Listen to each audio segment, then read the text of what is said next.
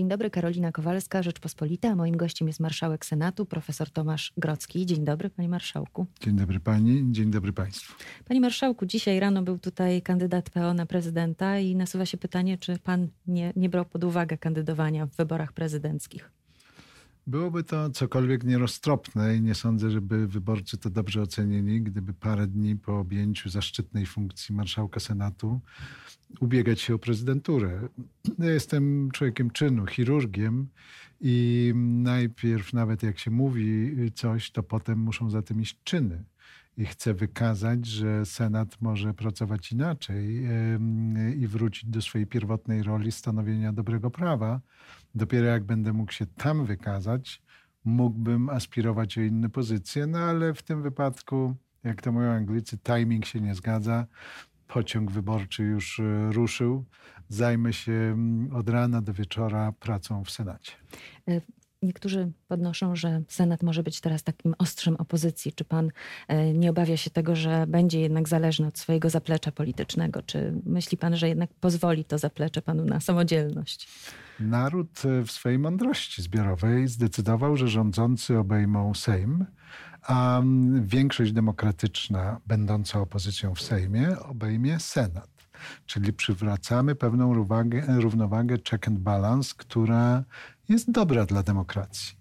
I chciałbym kategorycznie zaprzeczyć, że Senat będzie jakimś hamulcowym, będzie robił jakieś obstrukcje. My po prostu wrócimy do przestrzegania regulaminu Senatu, bo Niech pani sobie wyobrazi, że ważna ustawa o Sądzie Najwyższym była na przykład nowelizowana chyba siedem razy, Niech proszę sobie wyobrazić chirurga, który by pierwszą operację przeprowadził niedbale i potem w krótkim czasie siedem razy ją poprawiał. Zabiłby pacjenta. To, to ludzie by się od takiego człowieka odwrócili i by podlegał zawodowej i społecznej anatemie, a politykom to jakoś uchodzi. Więc y, póki, y, póki będzie mi dane pełnić rolę marszałka Senatu, będę dbał o to, żebyśmy nie skupili się na stanowieniu szybkiego prawa, tylko dobrego prawa, żeby go po pierwsze nie było potrzeby poprawiać co chwila, a po drugie i najważniejsze, żeby to prawo służyło Polkom i Polakom. No bo po to, to my jesteśmy jako politycy dla ludzi, a nie ludzie dla polityków. Panie Marszałku, czy w Senacie rozważany jest wniosek o postawienie prezydenta Dudy przed Trybunałem Stanu za łamanie konstytucji? Na chwilę obecną taki wniosek nie jest e, rozważany i nie jest procedowany. Natomiast e, co będzie później, tego, tego nie potrafię powiedzieć. Natomiast. E, mm, czy byłoby to słuszne? Tak czy owak, tak czy owak, mój osobisty pogląd w tej sprawie ma małe znaczenie. jeżeli, jeżeli taki wniosek stanie, to on zostanie przeprowadzony z normalną procedurą legislacyjną i dopiero potem Senat w ilości stu pań i panów senatorów podejmie decyzję. Mój głos jako marszałka jest tak samo jednym głosem, tak jak każdego senatora. Panie marszałku, a co z nowymi, nowo wybranymi sędziami Trybunału Konstytucyjnego? Co pan sądzi o posłach Krystynie Pawłowicz, Stanisławie Piotrowiczu jako nowych sędziach? Szczerze mówiąc, y, byłem tym y, mocno zdziwiony, bo y, pomijając to, że w zapisach o wyborach do Trybunału Konstytucyjnego jest coś, jest mowa o nienagannej postawie etyczno-moralnej, a dla mnie ktoś, kto mówi o unijnej, o unijnej fladze, fladze naszej wspólnoty, w której jesteśmy, który mówi szmata i to jeszcze artykułuje i powtarza, no to mam wrażenie, że trudno mówić tu o nienagannej postawie etyczno-moralnej.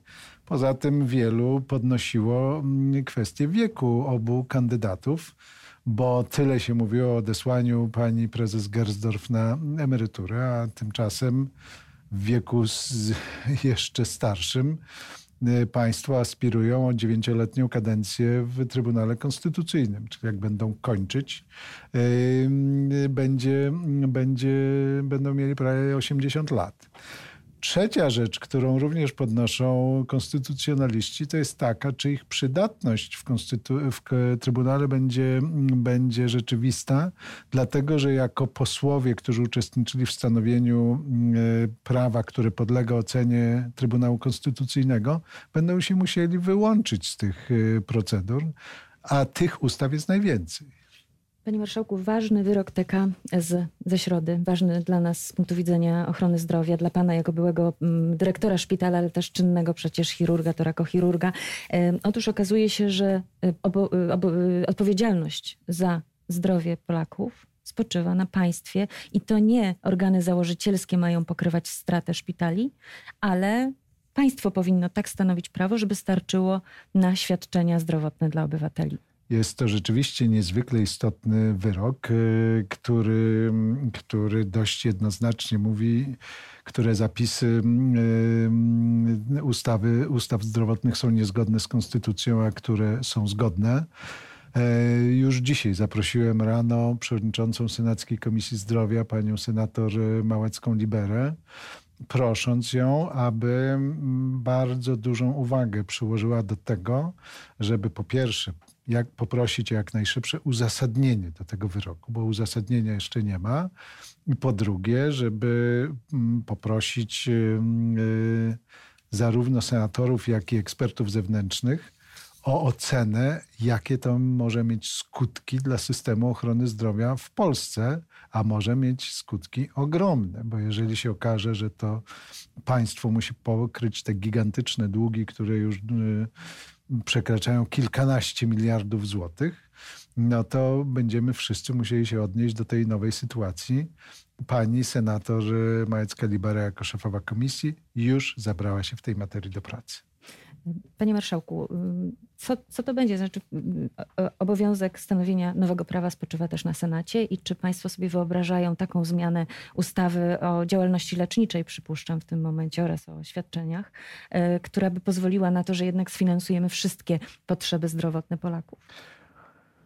Ustawa o działalności leczniczej, jak pani wie, to jest gigant, który mieści mnóstwo różnych e, rzeczy. Właściwie większość ustaw w ochronie zdrowia to się nazywa ustawa o działalności leczniczej i to jest taki mm, e, konglomerat.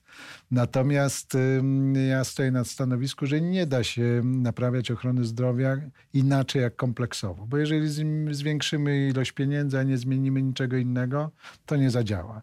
Jeżeli zmienimy wiele rzeczy, a nie zwiększymy ilości pieniędzy, to też nie zadziała. Przypomnę, że w kampanii wyborczej pod partie podpisały taki ponadpartyjny pakt dla zdrowia, który co prawda w okresie kampanii był pewną listą dobrych życzeń, ale należy w mojej ocenie przekuć to w czynne działanie. Ale no, trochę się zmartwiłem słuchając ekspozę premiera Morawieckiego, bo on na temat zdrowia, można by rzec, się w zasadzie prześlizgnął. I, i problemy, tak jak są, tak pozostają i w trakcie tego interregnum między starym a nowym parlamentem zdążono zamknąć kilkanaście oddziałów, kilkanaście sal operacyjnych i takie miałem wrażenie, jakby nikogo to nie interesowało, a dotyka to, no jak wszyscy wiemy, zdrowia milionów Polek i Polaków. Bezwzględnie musimy jak najszybciej zabrać się za naprawę ochrony zdrowia, bo nawet ustawa o 6% PKB do, które mają być osiągnięte w mojej ocenie zbyt późno, ale ona chyba i teraz nie jest realizowana, bo zdaje mi się, że ten odsetek PKB spada. Senat przy swoich ograniczonych możliwościach, bo Senat jest tylko częścią konstytucyjnych organów państwa, jest do dyspozycji, jeżeli ktoś chciałby poważnie dyskutować o naprawie ochrony zdrowia. Prezes NFZ-u powiedział, że w 20, 2021 roku nastąpi redefinicja sieci szpitali. I czy czego pan się po tym spodziewa? Czy wrócimy do tego pierwotnego założenia sieci szpitali, która polegała na tym, że jednak usuwamy część szpitali powiatowych, które dublują świadczenia wykonywane w ościennych szpitalach? Czy widzi pan to trochę inaczej? Spodziewa się Nie czytam w myślach pana prezesa e, NFZ-u, ale cieszę się, że dostrzega, że sieć szpitali y, w obecnym kształcie nie służy ani pacjentom, ani załogom, ani dyrekcjom tych jednostek. można się tu w, w medycynie nie trzeba wymyślać trzeciej drogi. Trzeba się opierać na najlepszych.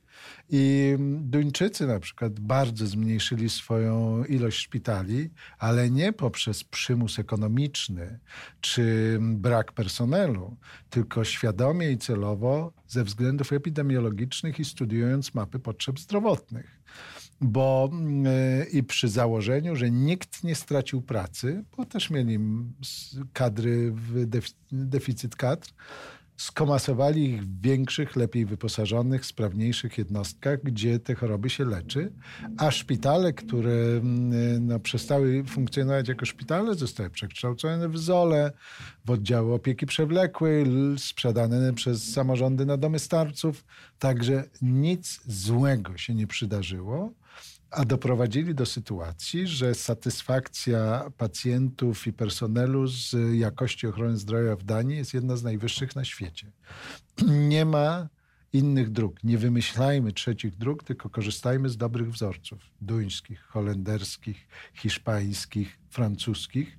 Nie mówię o tych drogich niemieckim czy szwajcarskim, a myśmy przed laty wybrali model brytyjski, oparty na NHS-ie, który no, jest stosunkowo najmniej wydolny z tych wszystkich, które wspominałem i tylko dlatego utrzymuje się przy życiu, że rząd brytyjski pompuje tam gigantyczne pieniądze, a poza tym Brytyjczycy mają tą, tą zaletę, czy tą przypadłość, że wszystko, co jest British, to z założenia jest the best to nie jest the best i nie jest najlepsze, mm, a nas nie stać na model brytyjski. Takie jest moje zdanie. Musimy szukać innego rozwiązania. A gdyby pan miał realizować postanowienia tego Paktu dla Zdrowia i usiąść dzisiaj z ministrem Szumowskim ponad podziałami, to co by pan mu powiedział? Minister jest przed no, trudnymi miesiącami, bo będzie chociażby renegocjował e, porozumienie z rezydentami, którzy naprawdę w każdej chwili gotowi są znowu wzywać do wypowiadania opt-outów. Namawiałbym go do stworzenia kilku zespołów roboczych, bo jeden nie wystarczy. Od finansów, od wycen AOS-u, od nocnej i świątecznej opieki zdrowotnej, od leków, gdzie nie realizujemy ustawy refundacyjnej, przez to mamy gigantyczne problemy, od kwestii innych y, y, członków białego personelu, pielęgniarek, fizjoterapeutów, y, techników radiologii i tak dalej, po wreszcie zespół do spraw rozważenia, czy naprawdę w Polsce potrzeba jest aż tyle organów założycielskich, bo przez to nie mamy praktycznie żadnej koordynacji. Te mechanizmy, które zostały stworzone, myślę tu o tym systemie Jowisz, okazują się nie do końca wydolne, więc, więc powołałbym na miejscu ministra kilkanaście małych zespołów roboczych, które nie uprawiałyby żadnej polityki, tylko szukałyby rozwiązań, ale one musiałyby koordynować pracę między sobą i to by było zadanie ministra, bo powtarzam, nie da się już na tym etapie, nie da się ochrony zdrowia naprawiać cząstkowo. Albo to zrobimy kompleksowo, albo nic z tego nie będzie. Panie Marszałku, do Senatu może w, będzie pewnie wpływało wiele aktów prawnych. Zastanawiam się, myślałam o tym, czy PiS zdecyduje się te, spełnić te swoje pierwsze, pierwotne obietnice o sieci szpitali, czyli zrobić sieć tak, jaką, taką, jaką widział profesor Religa, czyli ograniczyć liczbę szpitali. Ale też zastanawiam się, czy zrealizuje swoje zapowiedzi dotyczące ustawy o in vitro. Były takie zakusy, żeby e, reglamentować liczbę zarodków, które można, czy żeby w ogóle nie mrozić zarodków i wszczepiać od razu wszystkie. Czy gdyby taki, e, tak, taki projekt trafił do Senatu, to miałby no, szansę przejść dalej? Z pewnością będzie procedowany. Moje osobiste zdanie jest takie, że procedury in vitro należy e, obłożyć, że tak powiem, aktami prawnymi i, i uporządkować. Natomiast mniemanie, że jeden zarodek wystarczy, to jest, to jest mniemanie tych, którzy nie wiedzą, jak ta procedura wygląda. Ja wiem. A poza tym w Polsce prawo w tej materii robi się coraz bardziej restrykcyjne i ogromna większość zarodków y, y, nie jest, nie jest, jest wszczepiana innym, innym kobietom. A poza tym pamiętajmy, że również... Kobietom, czyli nie są, te, nie są te zarodki e, w cudzysłowie unicestwiane. Natomiast, natomiast trzeba dodać, że, że również natura tak to reguluje, bo wiele kobiet doświadczyło tak zwanej późnej miesiączki czy, czy wczesnego poronienia. Te przypadki, o tych przypadkach ginekolodzy mogą bardzo dużo opowiadać. Więc y, natomiast sama procedura in vitro, która daje życie nowej istocie, która uszczęśliwia miliony osób, rodziców, dziadków, krewnych, w mojej ocenie w Polsce powinna funkcjonować. Czy w ramach e, inicjatywy ustawodawczej zamierza Pan zrealizować swoje zapowiedzi, tutaj stawiane, że e, będzie się Pan starał o to, żeby leki dla dzieci po przeszczepach były jednak darmowe? Rozmawiałem już o tym z panią e, profesor, z panią doktor Liberą Małecką i jesteśmy zdeterminowani, żeby taki dość prosty, i niebolesny dla budżetu państwa, bo tych dzieci po transplantacjach jest raptem kilkaset w Polsce, żeby taki projekt przeprowadzić. Czy one będą darmowe, czy będą po 3,20, to jest kwestią dyskusji. Natomiast na pewno nie będą po 1000 złotych i nie mogą być po 1000 złotych, bo przez prawie 3,5 roku były i dopiero miesiąc przed wyborami potaniały, a już przy pierwszej mm, kolejnej regulacji liście leków refundowanych nie ten lek, o który tak walczyliśmy razem, tylko, tylko inne już ciuteczkę podrożały.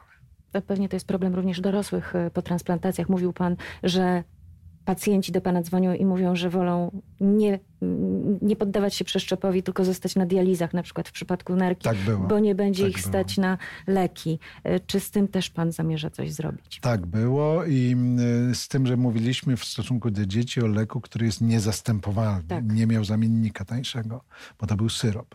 Natomiast z dorosłymi oczywiście temat jest otwarty. Z tego co wiem, wiele środowisk już się zamawia do pani e, senator Małeckiej-Libery na narady robocze.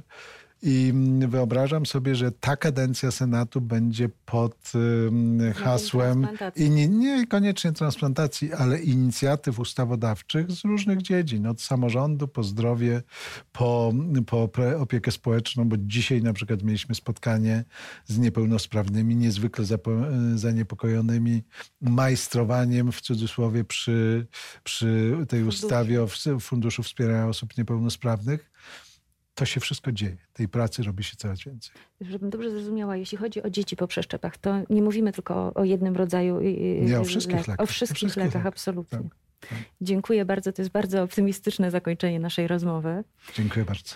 Moim gościem był marszałek Senatu, profesor Tomasz Grocki.